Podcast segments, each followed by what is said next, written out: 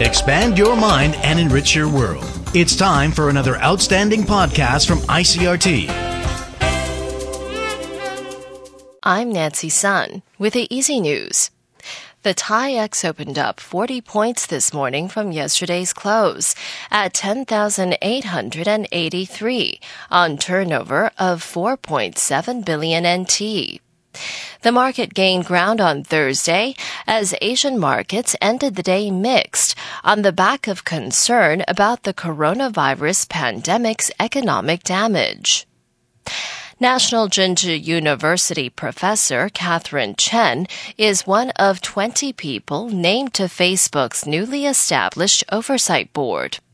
The board will be tasked with deciding what types of content the social media giant allows on its platforms. Chen works at the university's College of Communications and has research specialties in social media, mobile news, and privacy. She was a member of the National Communications Commission from between 2014 and 2018 and is one of three members selected from the Asia Pacific region to serve on the Facebook board. A rapid coronavirus antibody test kit developed by Excelsior Biosystems that can deliver results in just 10 minutes has passed clinical trials and is ready for mass production. According to Excelsior, the kit has been validated by a clinical study conducted by the National Taiwan University Hospital. The company says the test boasts 100% sensitivity and 95% specificity. The kit was sent to the Health Ministry on May 5th for approval.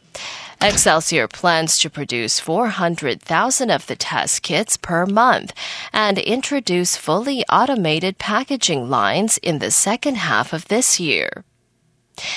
In international news from the U.S., arrests have been made in the shooting death of a black man in Georgia.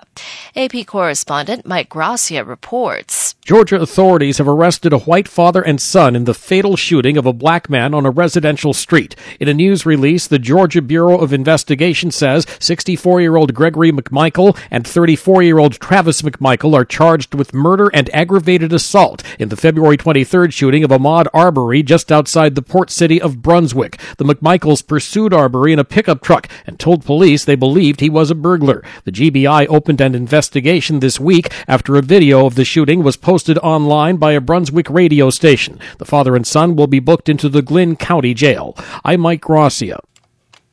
Meanwhile, the United Nations called on governments, companies and billionaires to contribute to a $6.7 billion fund for fighting the coronavirus pandemic in vulnerable countries.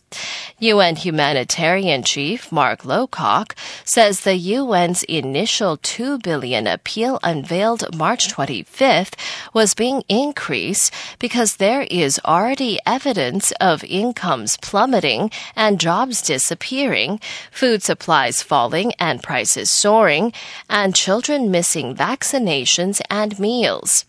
He added that the peak of the pandemic isn't expected to hit the world's poorest countries for three to six months.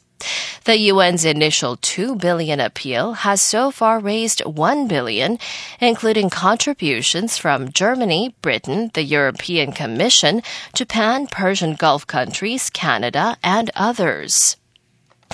And the Bank of England is warning that the British economy could suffer its deepest annual contraction since the Spanish War of Succession a little over three centuries ago as a result of the coronavirus pandemic.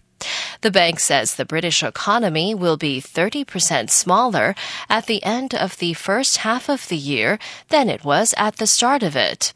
They believe the second quarter will see a 25% slump alone, following a 3% decline in the first. The bank said the economy should start to recover during the second half of the year as the lockdown restrictions start to be lifted and fiscal and monetary policy measures begin to have an effect. And that was the ICRT news. Check in again next week for our simplified version of the news, uploaded every day in the afternoon. Enjoy the rest of your day. I'm Nancy Sun.